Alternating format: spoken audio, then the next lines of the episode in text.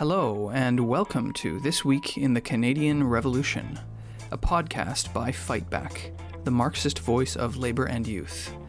We live in a revolutionary epoch. The crisis of the capitalist system is creating political polarization and instability in every single country as millions of people look for a way out.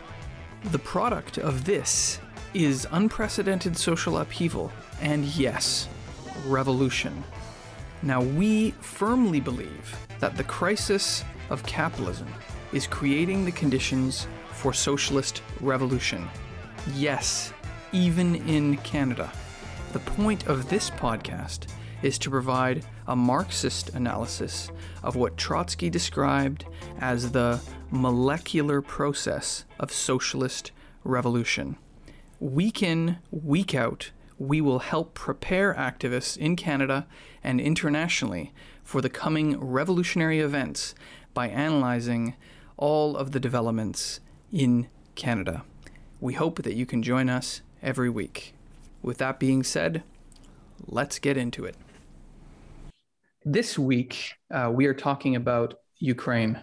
Uh, we had planned to have a podcast uh, this week on question of Ukraine, and now you have Russian troops moving in. You have military conflict, uh, and uh, yeah, so it makes it all the more pertinent for us to discuss this. Obviously, we're a Canadian podcast, but actually, Canada is involved in this conflict uh, in many ways, and so we're going to discuss the role of Canada uh, in this in this situation. Um, and to start us off here, we have a bit of a different setup. We have uh, Peter Mikolenko, who's a Ukrainian Marxist, uh, who is going to tell us uh, a bit of what's going on uh, in Ukraine and a bit of the history of the conflict and a bit of the how we got here. Uh, kind of stuff. But uh, first off, Peter, I mean, maybe you could just say a little bit about yourself to get us started off. thanks for having me, Joel. so I born in the USSR. I moved to uh, to a Ukrainian family from Kiev. We moved uh, after the uh, economic due to the economic collapse in the post USSR era in '92 uh, to Canada, where we had uh, relatives that had moved there after World War II. And I uh, I grew up in in Toronto. I have some contact with the Ukrainian diaspora there. Uh, but uh, I mean, as I was started moving left politically, it became untenable to to stick around in that area. Um, definitely, just uh, a lot of the things they were saying were not uh, good by me. So, uh, and then after after the Occupy movement, I I met Fightback there, and I've been a Marxist since. Cool, great. And you've been obviously following and analyzing and writing on uh, Ukrainian politics for a number of years. Uh, yeah, I've been uh, writing on Ukraine for Marxist.com, and recently, uh, uh, my myself and a few uh, sympathizers from the IMT in Ukraine have launched a website called MarxistUA.com. Well, that's wonderful. Well, if there's any Ukrainian listeners, you can check that. We encourage you to check that website out. Um, yeah, so, exactly. So look. Okay. okay. My Ukrainian's rusty. Uh, but uh, yeah, so maybe let's get right into the what what is happening right now. Can you give us sort of a general picture? Uh, so this morning uh, we were uh, we woke up to a very shock when uh, at about uh, 4 a.m. Uh, 4 a.m. the time, like uh, Kiev time, uh, Russia launched uh, military operations on Ukraine. Um, the initially it started with the shelling and airstrikes of military depots so there were a lot of explosions of places where there's a lot of ammunition stored, of uh, airports, of attacking the Ukrainian Air Force on the ground, um, and uh, of uh, of uh, yeah attacks on military targets. Uh, the, at the same time, uh, areas in Ukraine around Kharkov, which is the east, the north of Donbass, in eastern Ukraine, uh, there uh, started to be uh, Russian columns that started moving in. They also started moving in from the south, from the Crimea area to the region of Kherson. Now there's reports of uh, them moving in from the uh, Donbass uh, republics, but this is not yet confirmed. Some reports of uh, even um, Uh, even uh, the uh, of some paratroopers taking over the the Antonov military airport near Kiev, where they where the um, there's a famous plane Antonov. That's where it's based. So uh, at the moment, there are columns going in at different points into Ukraine. The targets seem to be military. There are uh, there, of course, with any this type of invasion, there are civilians dying. Also, the fact that it's wrong to think that the whole Ukrainian army are just Nazis. This is just this is just a caricature uh, that some people are using. Most of the people who join the Ukrainian army aren't aren't doing it for for their necessarily nationalism. They're mostly from the poorest regions in in Ukraine. Uh, the people who you know have have means usually avoid the army because they have means. Uh, so so in any case, the just the massacre of just just uh, like Ukrainian recruits shouldn't be like uh, celebrated as anti-Nazi activity. I, I don't think.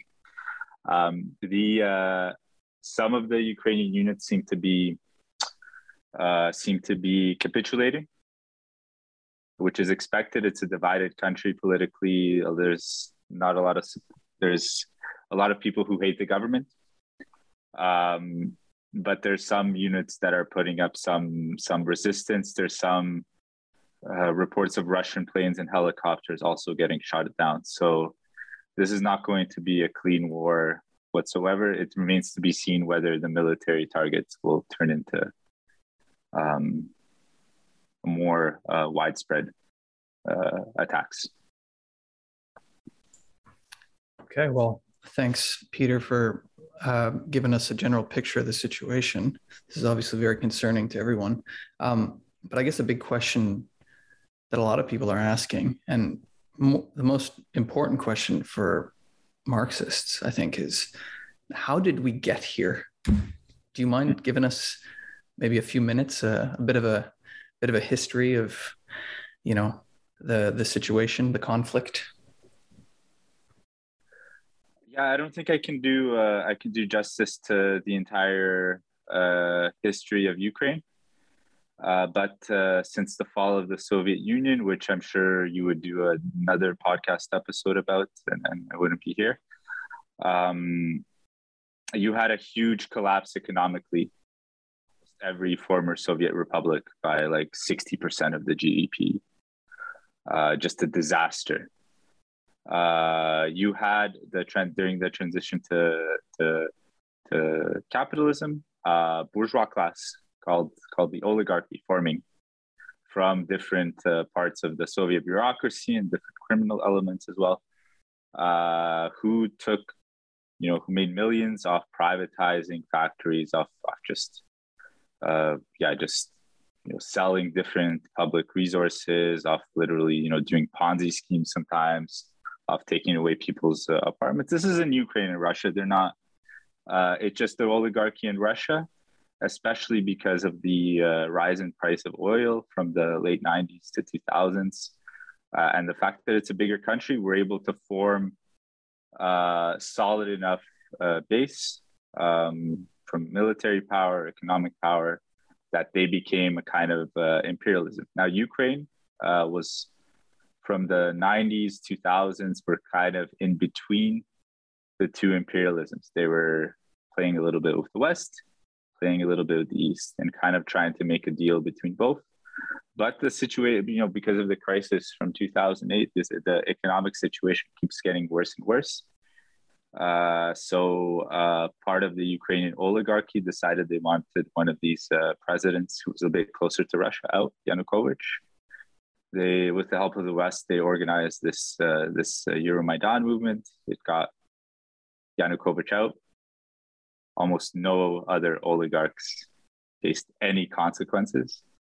Uh, it resulted in, um, because of the nationalistic nature of Euromaidan, because of the nationalistic demands, it divided. And the thing about Ukraine, it's not a monoculture. No culture is monoculture, really. Uh, and Ukraine is the same thing. You'd have in the West, you have more Ukrainian speakers. Uh, there maybe some of them are culturally closer to Poland and people in, in you know Slavs in Central Europe. Uh, in the East, you have people that are a lot closer culturally to Russia, even you know who formed had formed a Soviet type of identity during the the Soviet period. So uh, it's culturally divided, and the people in the East really were upset by the nationalistic rhetoric brought about by the new uh, Maidan government. And then this new Maidan government said saying that you know oh we're against this oligarch Yanukovych was completely incredible given that they just brought another oligarch Poroshenko to power. Uh, so you had this anti-Maidan movement that uh, protested Euromaidan, and it was in the cities where uh, you know Yanukovych was more popular than the, the pro-Western candidates. Um, and in some places, like in Crimea, there was enough. It's there was enough uh, uh, backing behind the movement that it uh, gave it allowed Russia to come in and annex the the Crimea from Ukraine. Uh, so it is an annexation. It's popular though. It's it's a, it's a contradictory thing, but we can, you know, we don't need to explain it one way or the other. Like it's a popular movement or it's just an annexation. It's both. It's that's that's the way it was. And in the Donbass, there was a separatist movement. Initially, the the Ukrainian military was sent in to shut it down and I guess this is parallel to what's happening today a little bit. The military was not very effective because the country is divided, and many people in the military were against Maidan and even went over to the side of the separatists. Uh, the separatists, it's a, it's a whole complicated thing regarding you know different class considerations versus Euromaidan versus. I don't think we have time to, talk about today, given the invasion. Um, but uh, why don't you? Maybe a good way to segue here is why don't you describe like what started this was or started. I guess one thing that that pre was a precursor to this invasion or the military operations was the other day Putin recognizing the Eastern republics. I don't know. Maybe we could mm-hmm. start with that because this flows right off of this.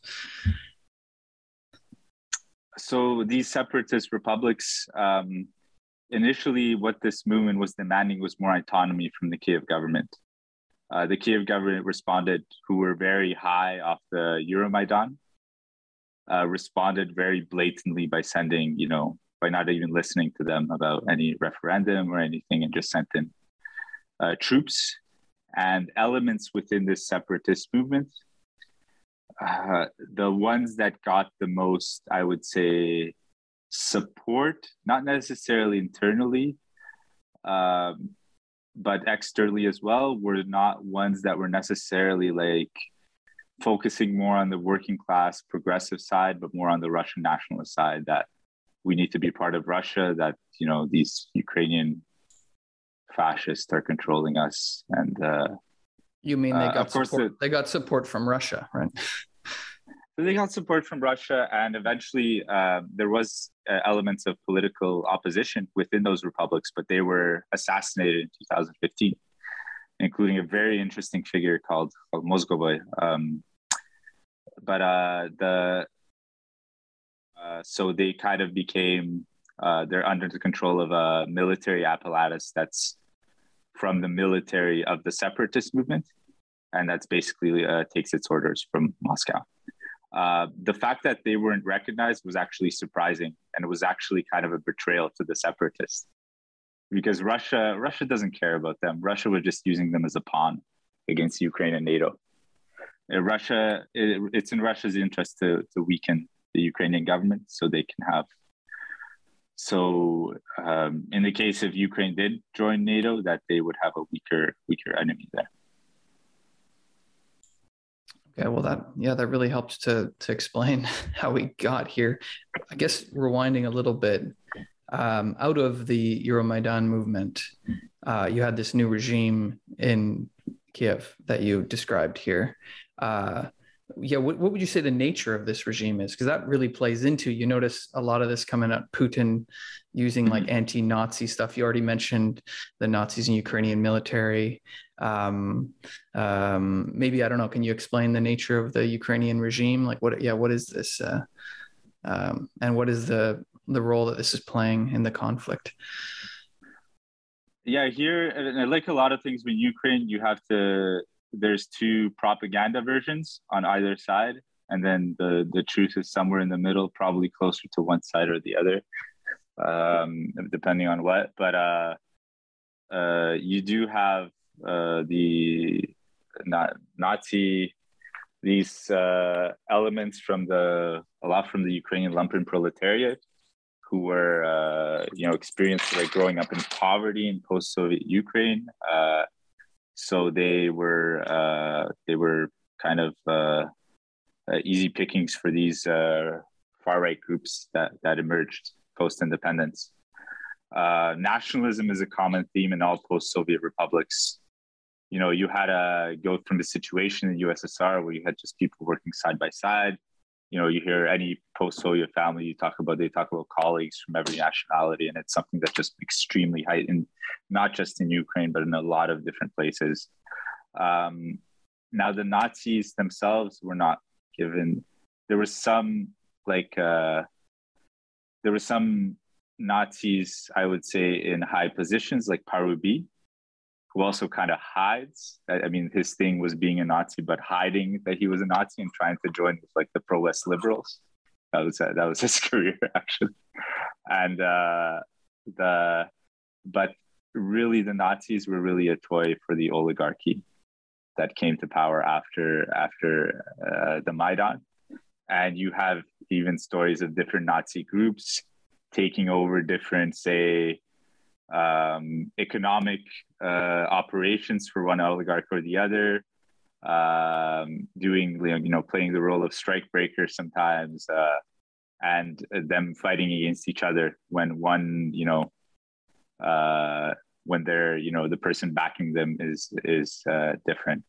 So I would call this uh, capitalist regime moving towards Bonapartism and what's what's funny actually is last year, um, uh, when Zelensky was shutting down opposition media, um, the BBC actually compared him to Putin a little bit based on his actions, and this is what we kind of saw in the past few years with the Ukrainian regime, as the uh, as the as what it is is is getting what was getting more concerned about its stability and its popularity. Well, I guess that also that segues, I think, into the next point that I wanted to address with you, which is, you know, you're talking about they're they're they're comparing the Ukrainian regime to similar to Putin. So that gets into what is Putin doing and why. And one of the reasons I believe is uh, if you've been following the internal politics of Russia, is the Putin government has been fall has had a massive drop in popularity, a lot of people are really upset at the government. There's been rising poverty. There's, of course, massive corruption. Um, and then there's the heavy handed nature that the Putin regime deals with opposition um, from all sides, actually, but in particular, more mm-hmm. and more working class people, left wing people getting imprisoned. Mm-hmm. Prisoned. We've had our comrades in imprisoned for protesting the government. Mm-hmm. Um, mm-hmm. so uh, then I guess that leads to like, why is, yeah, what is Putin doing? Like, he's, he, is he just, I think the way that sometimes in the West that they portray him is that he's just this egotistical jerk. he's just doing mm-hmm. it for his own ego or something. But obviously, there's there is some there's something behind this. It's not simply his own uh, individual interest. I don't know if you want to speak to that or if you have much to say about that. Like, yeah, why is Putin doing this?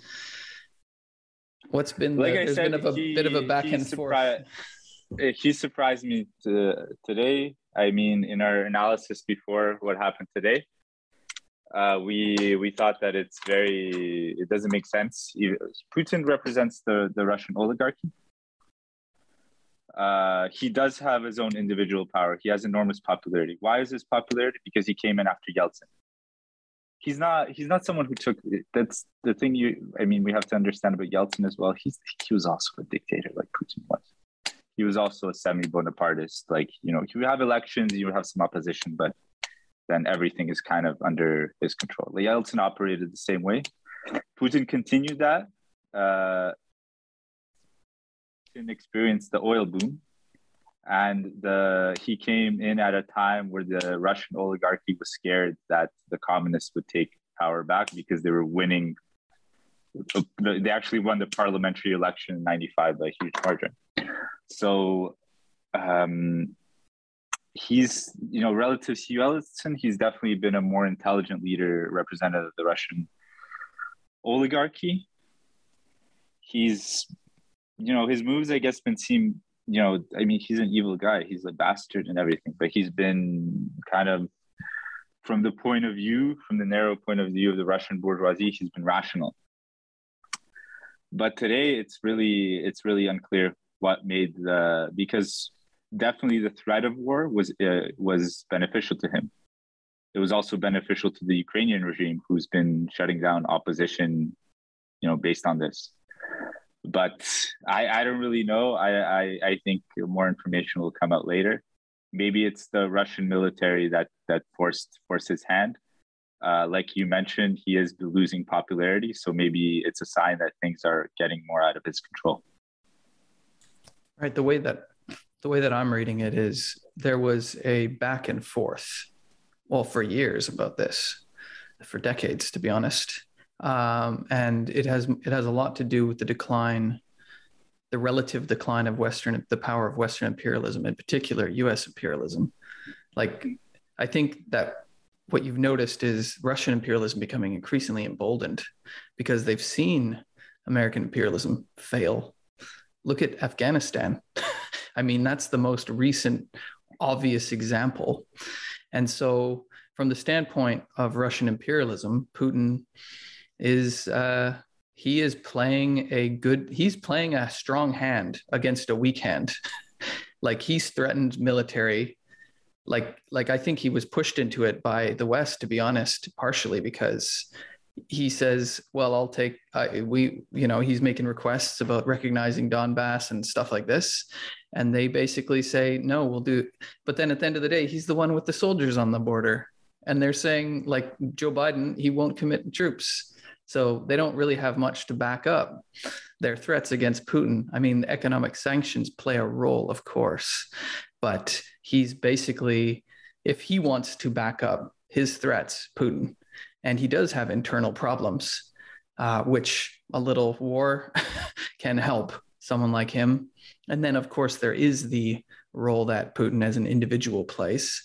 Uh, I think all of this, in my opinion, adds up to to say that he was generally uh, he was almost left with no other option. What was he just supposed to back down with this after all of this? I think he had to do something. And then if you're going to take the Donbass region, well, you're going to have to take out Ukrainian military targets uh, as well uh, in the process and to eliminate the ability of a counterstrike and et cetera, et cetera. Now, how far this goes is a little difficult to say because taken taking the whole whole country is a whole nother matter, which would have, especially in the West, as you said, there'd be a lot of hostility, and it would have to be holding down a, a hostile population um, potentially. So I'm not sure he'll go that far, but yeah, this is definitely interests of Russian imperialism behind this, and the weakening of Western imperialism. That is basically, especially after Crimea, they're more or less paralyzed and couldn't really do much. So I think this is and actually, we should expect mm-hmm. more of this as capitalism is de- is entering a terminal decline. Uh, different imperialist powers look to get a piece of the pie, and unfortunately, Ukraine is, as it has been in history many times, a pie that different imperialist powers try to divide up. Um, so I know that's been my sort of read on this. Um, uh, but we'll we'll uh, keep following the situation and see really how far it goes. Um, uh, yeah, but maybe I guess a lot of people would be asking like, what do we do about it, right? Like, like what do you do? Mm. Uh, I, I, I, I don't know about you, Peter, but I've noticed like my sort of general general like people on the left are actually fall they're sometimes they're falling into it either uh, oh russia is the aggressor and russia's really evil or ukrainian government is nazis they're falling into one of these two camps but mm. I don't know if you want to speak to this like what, what do marxists do in this position? Like what is the you know what is the internationalist approach? Just just on the on the thing you mentioned i think it's a little bit step beyond before like like i said it's a little bit of step beyond be, be, compared to the actions of russian imperialism up to this date. Uh, and actually something quite surprising and and possibly game changing depending on what comes out of this uh, but um, i mean definitely uh, what what our issue was in the leading up to this was to oppose war hysteria. The reason our rationale for this was because this can go on years, and you don't want to stop fighting your own ruling class, fighting for for the working class, just for something that can go on years. Um, but obviously, the situation is changed today. At the same time, we don't stand with the Ukrainian ruling class. We don't fight for Zelensky, who's represented the Ukrainian oligarchy. Um, it's not. It doesn't mean that he's a Nazi or something. They definitely court Nazis, but uh, and court far righters more more generally. But it's it's it's wrong to say that. Uh, uh, but this is yeah, this is a military invasion. It's ruining people's lives. It's forcing the whole country into panic. It's murdering innocent people we need to and and soldiers and uh, uh, it's destroying the quality of life for Ukrainians and for for Eastern Europe and we need to we need to oppose this war. Our Russian comrades are uh, trying to get involved in uh, in protests uh, for uh, against the war. Um, and on the Ukraine side, we need to uh, it's a divided country. Some people might have illusions in in the nationalist point of view in the European Union to come and save Ukraine. Some would have illusions in in Russia as like oh, anything is better than what we have with a rotten regime. So we have to maintain a class position. None of none of the either the uh, current regime in Ukraine or the oligarchy in Russia is, is our friend. We see how they brought about misery to the Donbass, how they expropriated all political uh, power there, and um, uh, we uh, yeah we need to uh, also from our end show that uh, this war is not in the interest of the of the Russian people, but just it's a it's a war brought on by the by the Russian ruling class, and our only way out of this is cross border solidarity it's building towards an organization that can unite these different people from the from the Soviet Union uh, across uh, across national lines and along uh, solid class lines, because we all have oligarchs. Uh, they're going to continue to to make these wars until we until we get rid of them, and we're uh, we're playing a part in building that in the IMT. Well, I think that that is a good note to finish off the session here with Peter. Uh, thanks a lot. Yeah, we need to develop an internationalist uh, class approach uh, on these these uh, wars and these conflicts. Capitalism means war. Capitalism means imperialism. It means imperialist conquest. It means, uh, and as as capitalism enters crisis, uh, it means attempting to divide up nations for the interests of imperialism, whether it's Russian imperialism or Western uh, imperialism, American imperialism or NATO.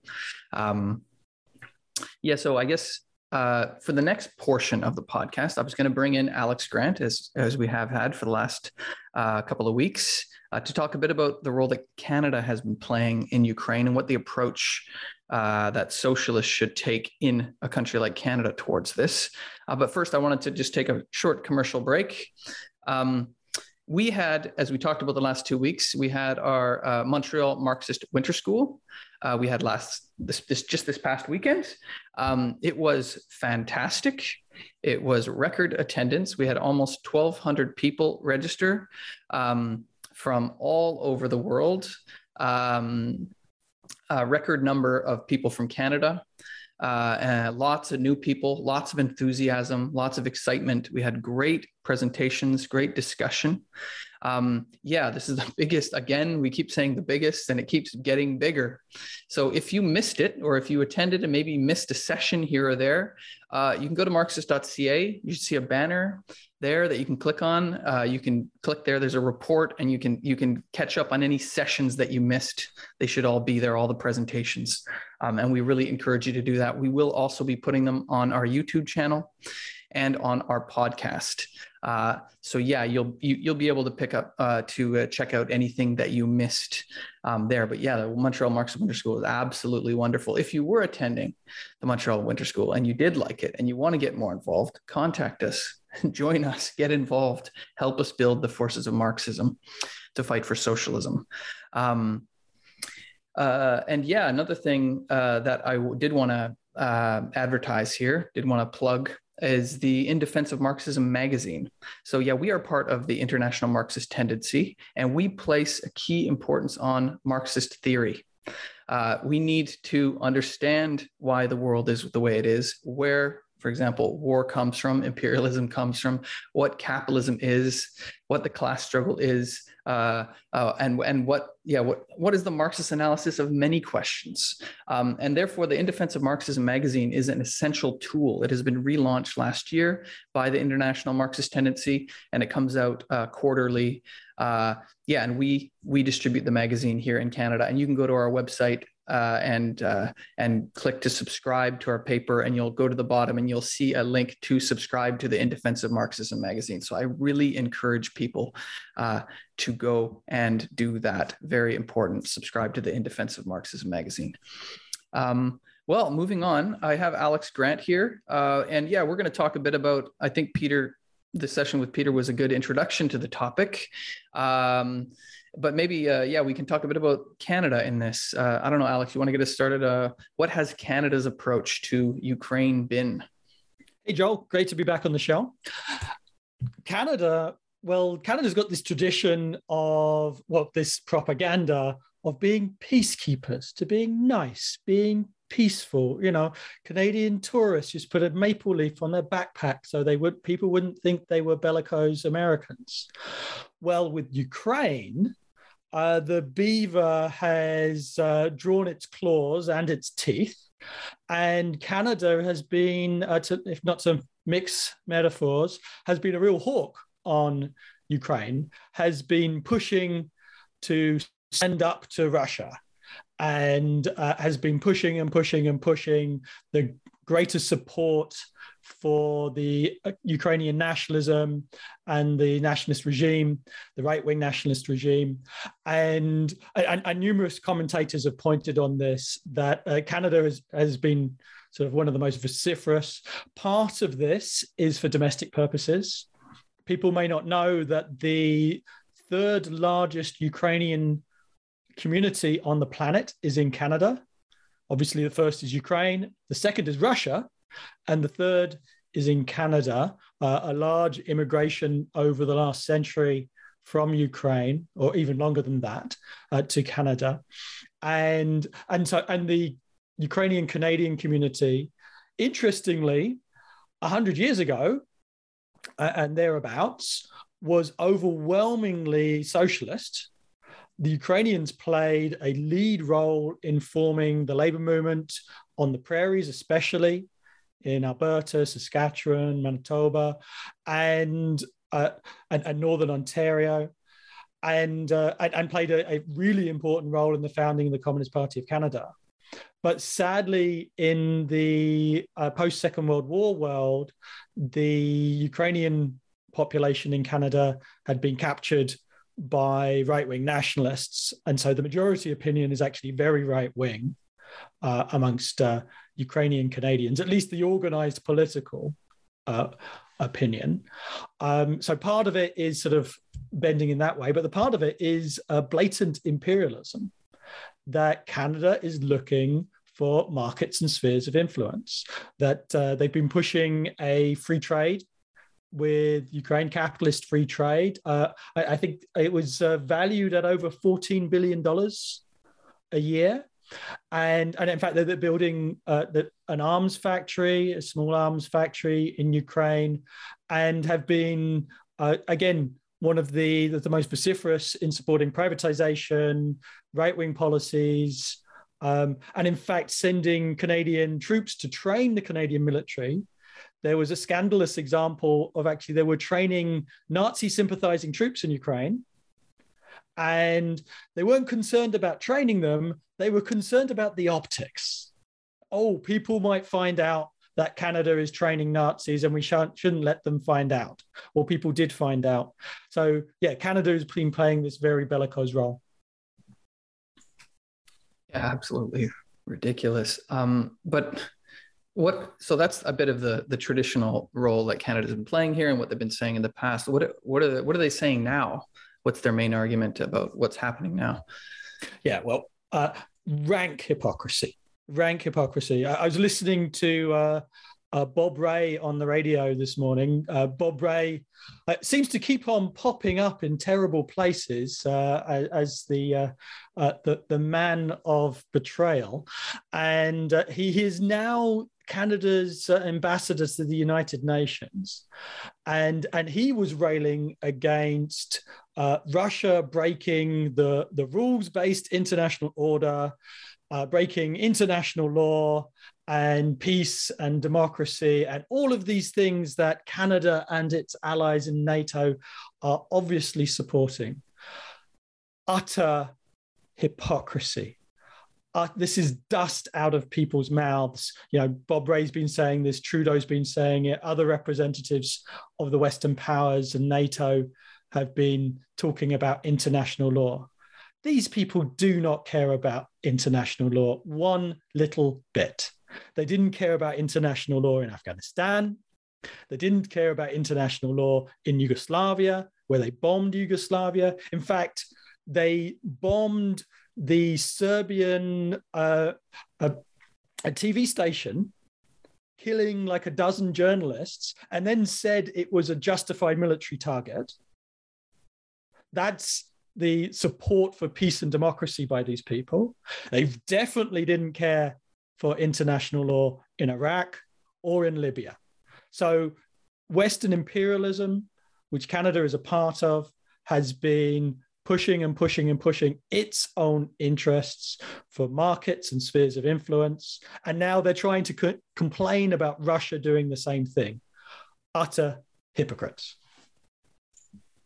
Yeah, exactly. behind all of this is complete hypocrisy, uh, and uh, yeah, kind of very calculated imperialist interest. Um, uh, yeah, so I guess moving on to yeah, what people should do in the labor movement. What should we do in Canada? Uh, maybe we can first start with a, an example of what not to do.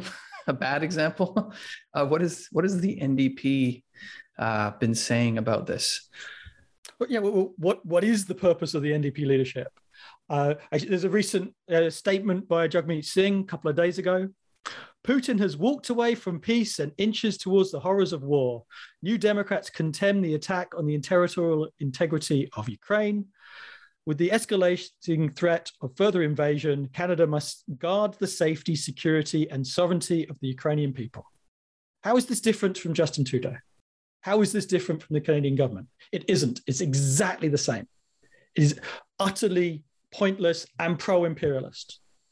That see, Canada has been playing a terrible role, fanning the flames of conflict, pushing the boundaries of NATO right up to Russia's border. We should we should talk about that in a bit. And and Jagmeet Singh is just lining up with Canadian imperialism. In fact, elsewhere, the NDP put out a statement, a totally nonsensical nonsensical statement saying that they supported Canadian uh, imperialism. Uh, they didn't use those words, but that was the content. Uh, but uh, they they had you know a few caveats. You said, "Oh, you should send aid, but not lethal aid." So, like, send helmets, but not guns.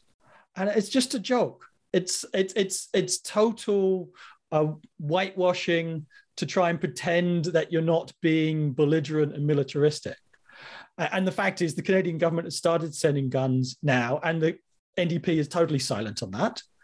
Uh, elsewhere in this statement, uh, they, they, they recognize that the Ukrainian military has got a tr- trouble with the far right, just like the Canadian military does.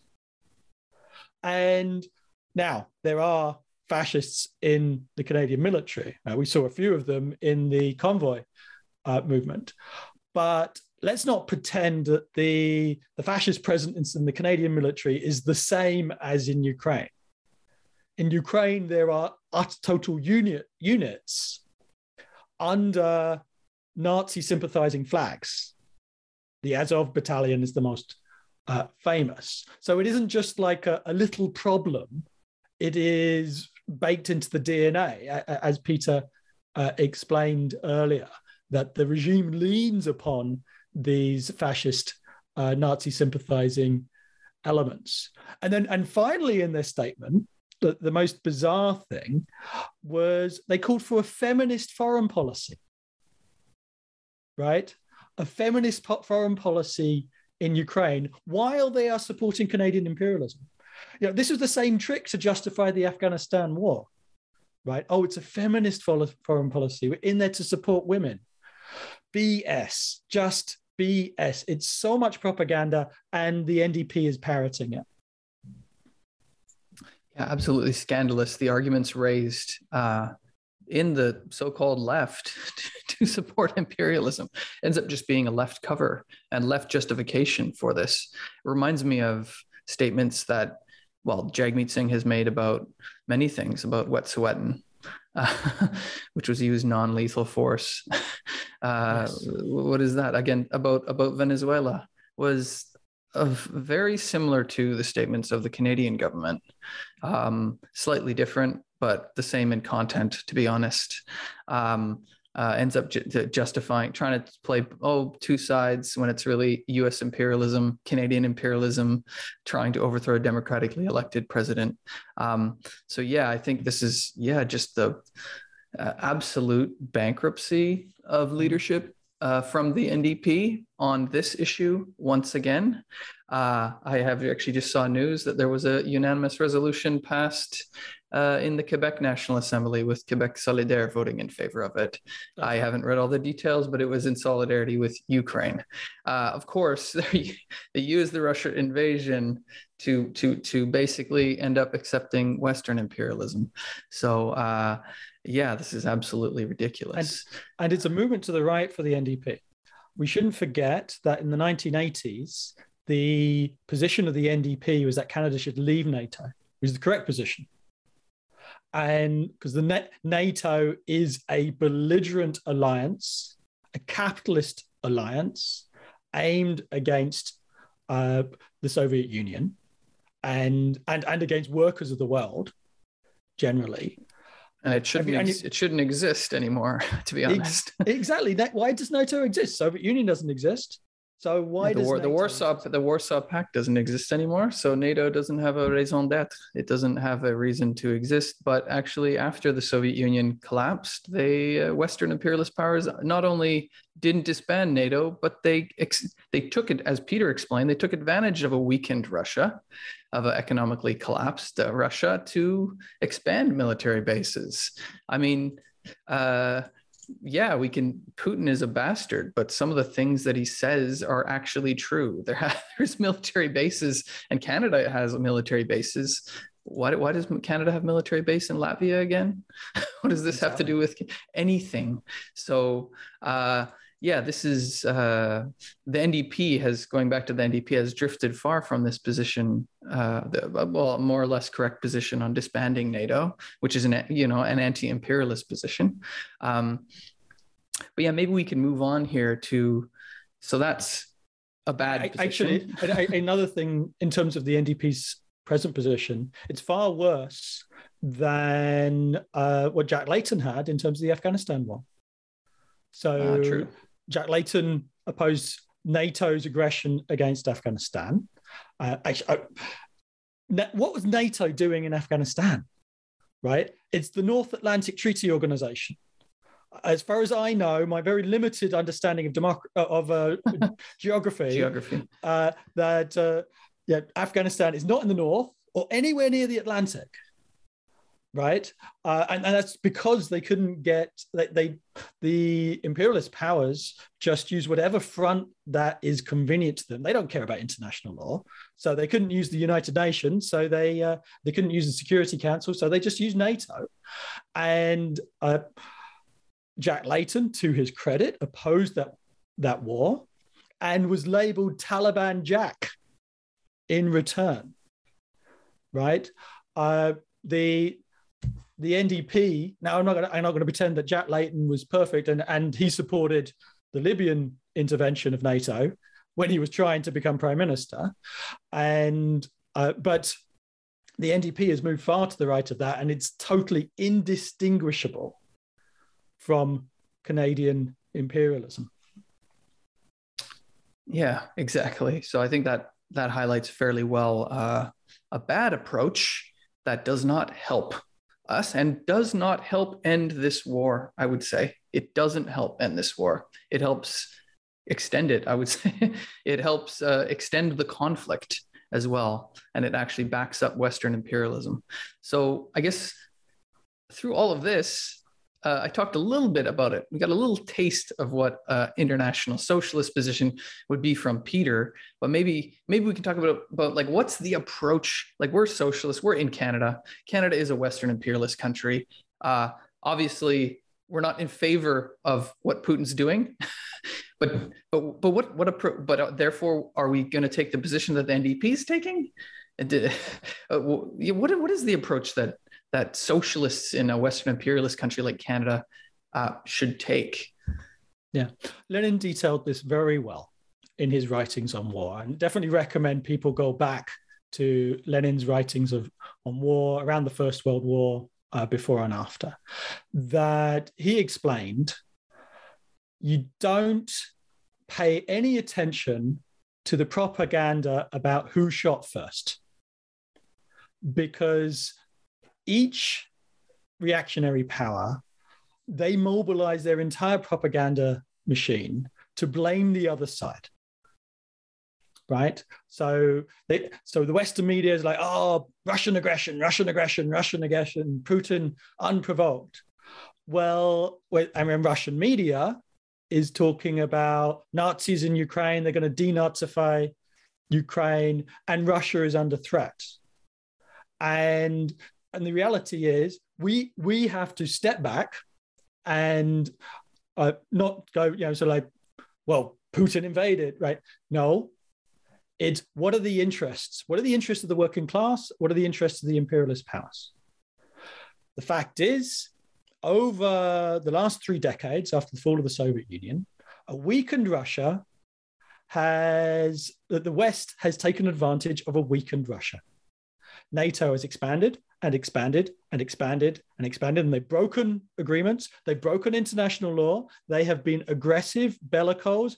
Uh, Yugoslavia, especially uh, with regard to Russia's spheres of influence, they expanded and they are about to expand all the way to the borders of Russia for their own imperialist interest, their own markets and spheres of interest. And Russia in a weakened state didn't oppose them. Now, the West is following its imperialist interest. Russia has its imperialist interest. You push them, you push them, you push them, they're going to come back. They're going to come back eventually. If, if Russia just allowed Ukraine to join NATO, then Russia would be decisively weakened. And the reality is, the Ukrainian people, the people of Eastern Europe, people of Russia, people of Canada, Germany, etc., are, are not benefited by being under control of either imperialist power.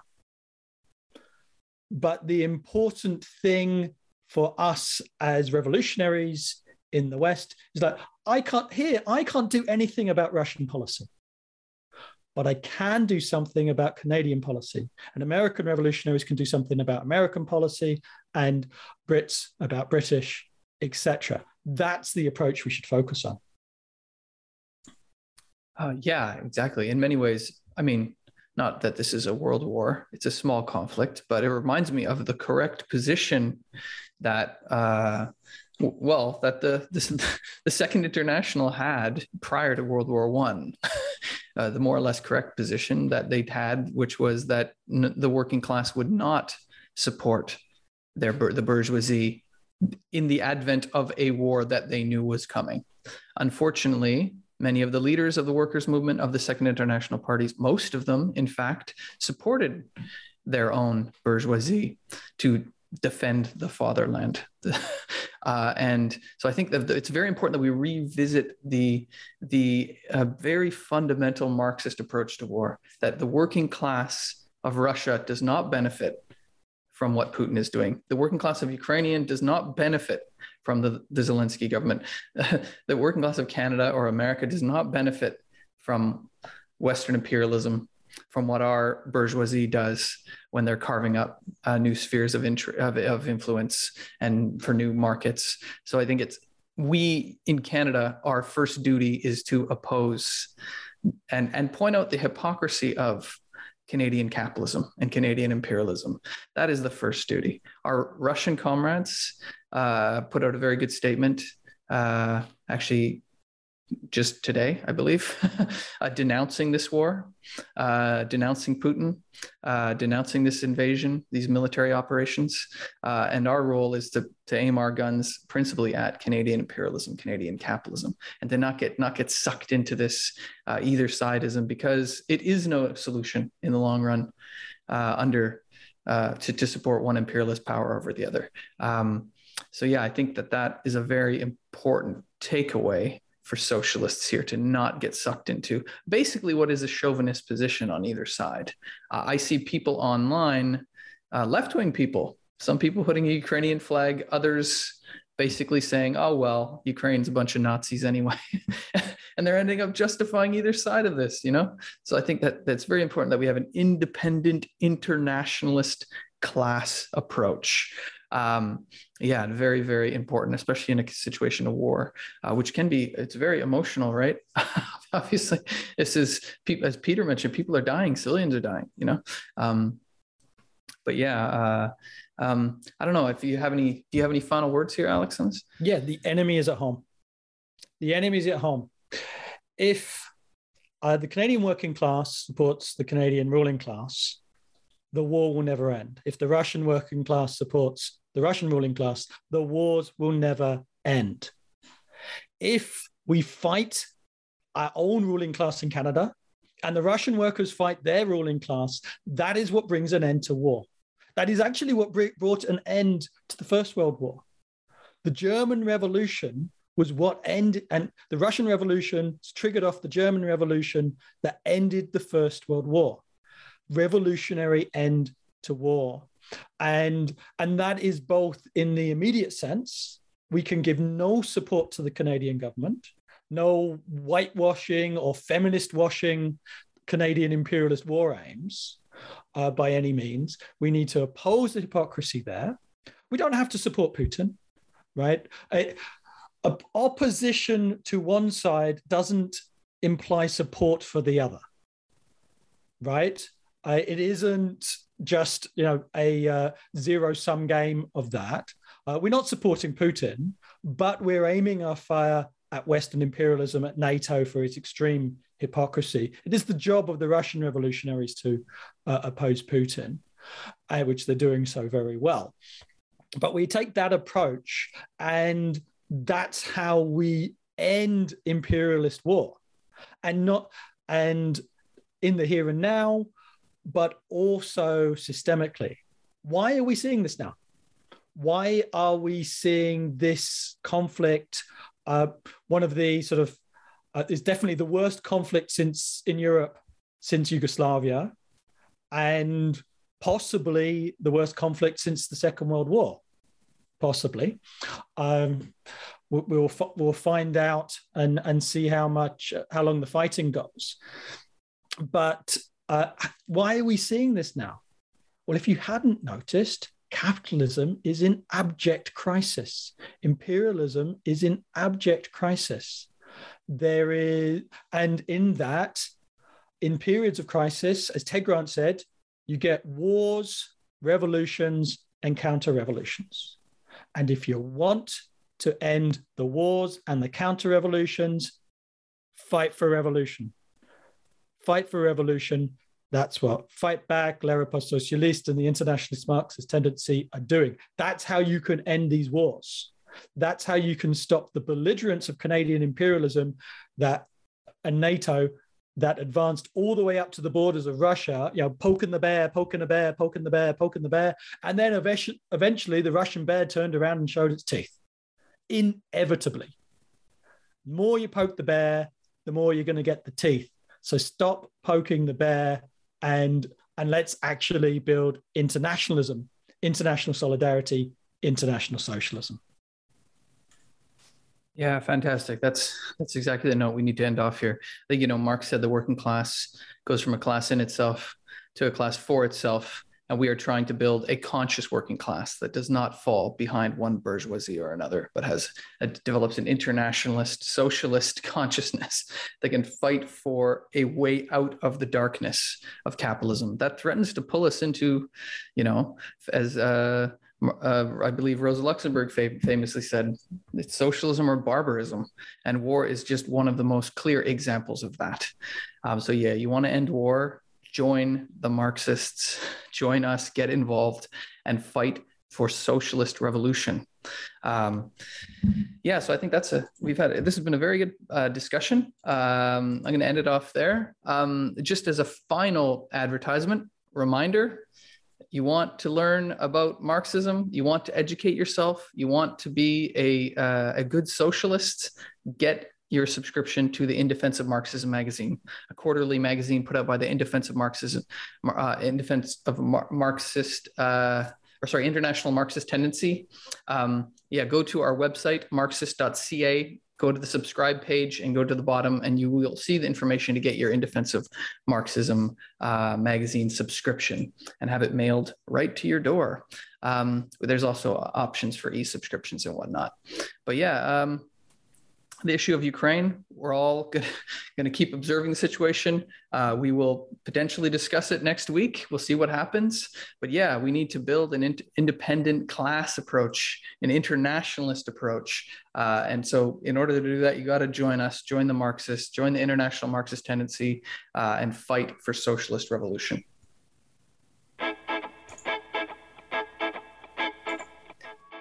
You have been listening to This Week in the Canadian Revolution, where we analyze the events of the class struggle, the turbulence and polarization brought upon by the crisis of the capitalist system, in order to prepare activists for the coming revolutionary events, so that we can fight back and build socialism in our lifetime. You can find us at marxist.ca, and we will be doing this podcast every week, so we hope that you tune in again.